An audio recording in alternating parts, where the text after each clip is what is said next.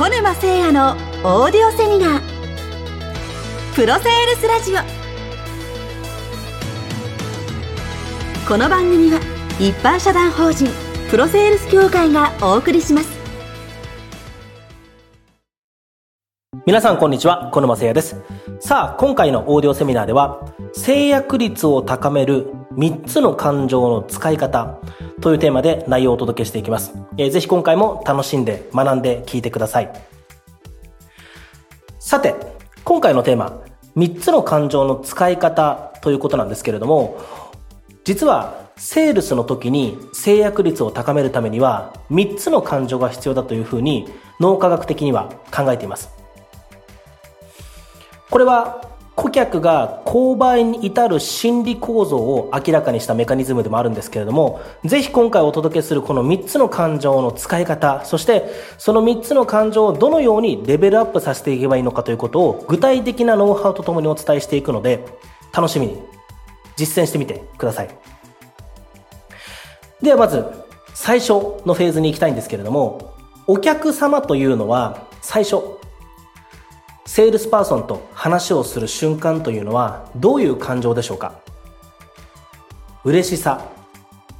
まあ、なかなかないですよね。え商談するのが嬉しい、えどうしても商談したいと、ワクワクしてたまらない、えこういう感情ってなかなかありませんよね。感動。まあ、感動もなかなかありませんよね。商談の初期においては。では一体どういう感情が商談の初期においてお客様が抱くのか。というと、これは、ズバリ、不安です。不安。お客様は不安なんですよね。このお客様が不安な感情というのが、そもそもセールス、商談の初期段階にあるということを我々は認識しなければいけないということです。脳科学的に言うと、神経伝達物質としては、ノルアドレナリンとか、コルチゾール、こういったストレスを感じるような神経伝達物質が分泌されやすい状態になるというふうに考えてください。ですから、不安な状態ですから、我々は何をしなければいけないかというと、この不安な状態を和らげなければいけませんよね。なのに、そんなこともわからずに、いきなりお客様に質問攻めにしたりとか、いきなり商品の説明をしたりとかするのは、残念ながら効果的ではないんです。なぜかというと、不安な感情なわけですから、和らげたり、安心をしていただいたり、こういうことが必要なわけですね。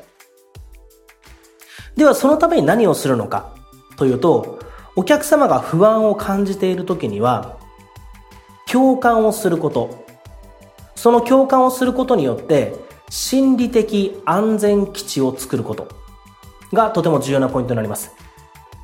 もう一度言うと、共感をすることによって心理的安全基地を作る。ということですね。俗に言うラポールというのがここにあたります。お客様との信頼関係を構築するための技術、ラポールと言いますけれども、このラポールというのもお客様の不安を取り除いて心理的な安全基地を作っていくということがポイントです。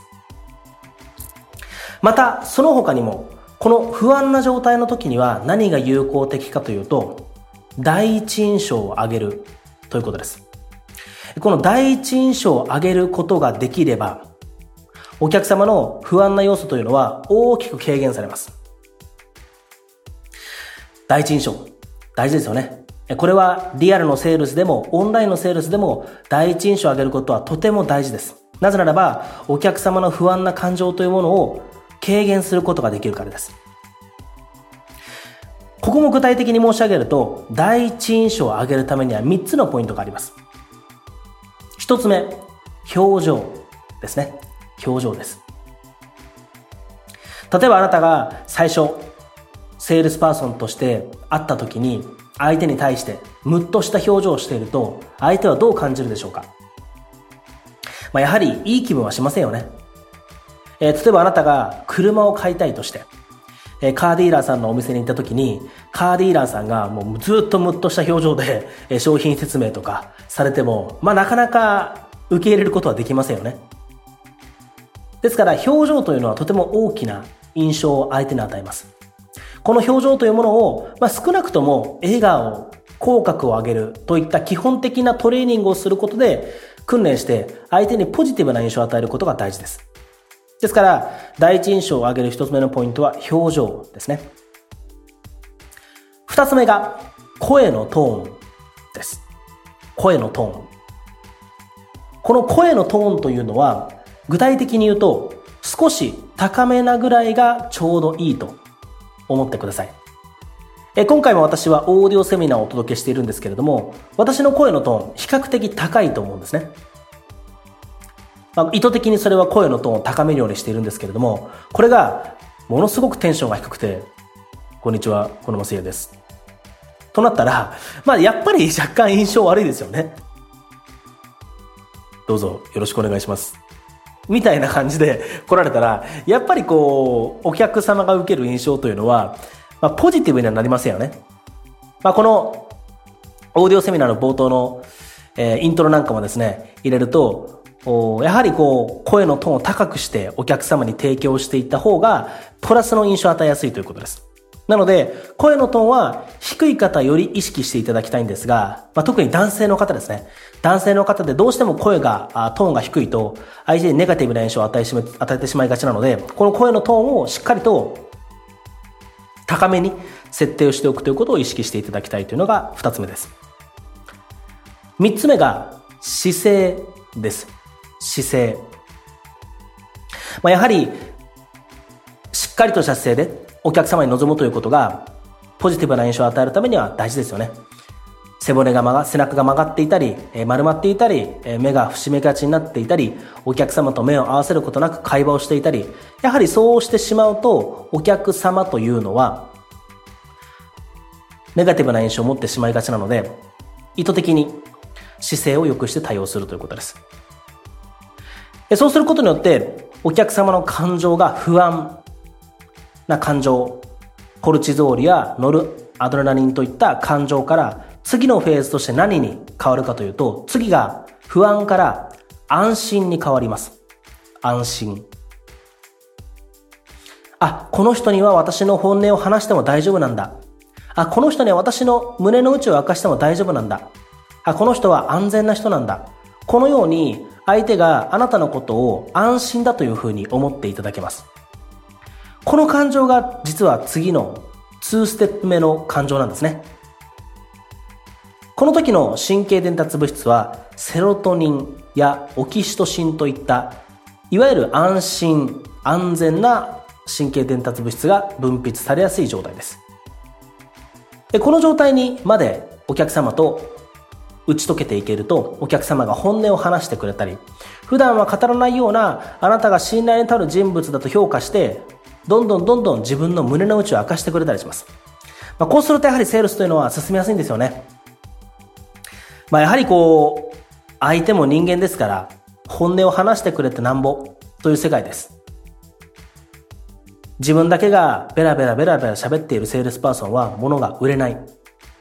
なぜかというと、相手が自分の胸の内を明かしてくれないからですよね。相手が本音を話してくれない。その状態ではなかなか商品を販売することはできません。そのためにも安心をしていただいて、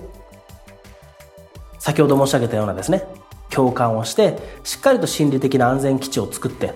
また第一印象を上げることによって、この安心という感情をお客様に手に入れていただくことです。これが二つ目の感情です。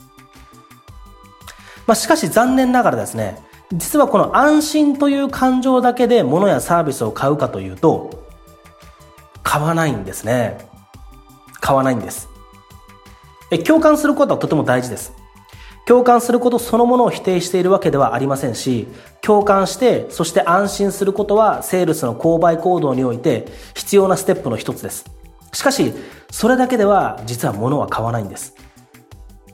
なぜでしょうか？それは、満足してしまうからです。満足してしまうからです。お客様が安心な状態が強くなりすぎると、心理的完了といって、これはサイガルニク効果。少しあの、答え、えー、読みにくい、えー、言葉だと思うんですけれども、サイガルニク効果といって、この心理的完了、それは心理的未完了ですね。サイガリック効果っていうのは、えー、心理的未完了の状態を言うんですけれども、このサイガリック効果の真逆ですね。心理的完了をしてしまうことによって、お客様が、あ、よかったと、もう安心というふうに勘違いしてしまうんですね。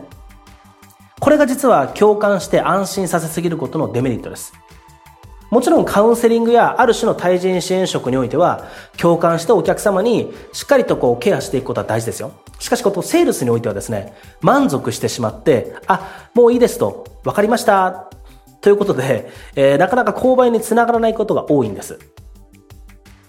なので、共感はして安心していただくことは大事なんだけれども、安心してしまって完全に満足させる。つまり心理的完了を起こさせてしまってはダメだということです。そこで、そこで出てくるのが最後の三つ目の感情なんですけれども、この三つ目の感情が感動です。感動ですね。これが三つ目の感情です。えー、まず最初は不安。そして不安から安心。安心から感動になる。この感動になると、ものを購買していただける、あるいはリピートが起きていただけるということが起きます。感動というのは脳の中ではどういう状態かというと、ドーパミン、神経伝達物質でいうとドーパミンが分泌されている状態が感動です。この時がお客様が購買行動を起こしてくれるんですね。あなたもどうでしょう？感動を得た体験ありませんか？私は、最近はなかなか外食をできていませんけれども、以前外食をできていた時期はですね、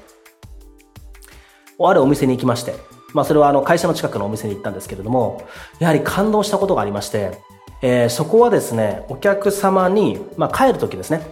お客様が帰るときに、こう、お店のですね、手作りのお味噌をプレゼントとして渡してくれるんですよ。でも、一見すると普通の居酒屋なので、そんなサービスをしていると我々は思わないわけですね。思わないんですけれども、お店に行って最後、まあ、すごくそのお味噌が美味しいんですね。お味噌がこうお店の名物でして、あ、このお味噌美味しいねっていう風に食べていましたら、最後にこの店員さんがですね、こう小包みにお味噌を包んでですね、あの、これよかったら、あの、持って帰ってください。ということで、わざわざ、えー、店の外までお見送りをしていただきまして、そのお見送りをした際に、お味噌をプレゼントしてくれると。やはりこういったことは感動ですよね。また来ようって思いますよね。あ、こんなに素晴らしい対応をしていただけるんだ。こんなに感動的な対応をしていただけるんだ。ということで、次も来ようと思う。まさにこれがドーパミンが分泌されている状態です。で、この感動というのを我々はセールスの商談の最中にしなければいけないということなんです。これができるかどうかでお客様のリピートにつながったり、お客様が購買行動を起こしてくれる。こういったことが可能になります。えなのでぜひこの感動という状態を起こしていただきたいと思います。ではどう起こすのか。脳科学的に言うと、アハ体験ですね。アハ体験。ある種の気づきやひらめきが得られた状態を作ることによって、このアハ体験というのが起きます。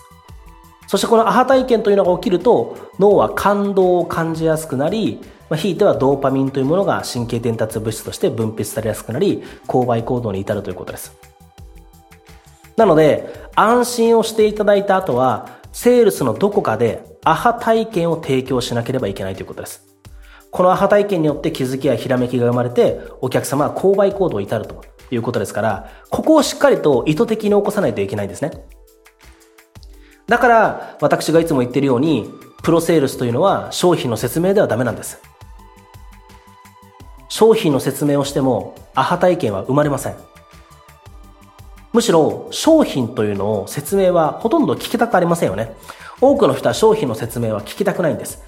よっぽど世界的にも差別化された商品であれば話は別です。よっぽど世の中にないサービスや世の中にない商品であれば話は別なんですけれども、やはり一般的には商品の説明というのは聞きたくないんですね。この聞きたくない商品の説明というのをいくらされてもなかなか感動は起きません。ですからここはプロセールスと私が言っているのは商品の説明をする人ではないと。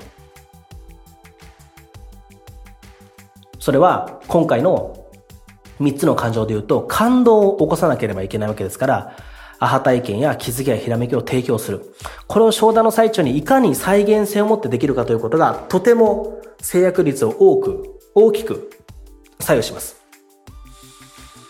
ですからあなたもぜひ今回のオーディオセミナーを聞いて、いかにしてお客様に商談の最中に気づきを与えることができるのか、ある種のひらめきや、ある種の感動を与えることができるのか、これを考えていただきたいんですね。これを考えていただくことで、あなた自身がこれからセールスパーソンとしてさらに再現性を持ってお客様に提供できる確率がぐんと上がります。え間違っても商品説明だけして、お客様が聞きたくもないのに、商品説明を行って、そして商談が残念ながらうまくいかない。こういう失敗をしてほしくないんです。ですからぜひ今回の不安、安心、感動というこの3つの感情をいかに使い分けていくのかということを意識していただいてセールスのプロセスを歩んでいただいて再現性の高いセールスの結果を手にしていただければと思います。ということで、今回のオーディオセミナーでは、制約率を高める3つの感情の使い方というテーマでお届けをしました。ぜひ参考にしてみてください。ご視聴ありがとうございました。本日の番組はいかがでしたか？プロセールスラジオでは質問を受け付けております。プロセールス協会で検索し、公式ホームページにアクセス。質問フォームよりご質問をどしどしお寄せくださいまたメールマガジン SNS でも情報発信していきますのでぜひチェックしてみてください。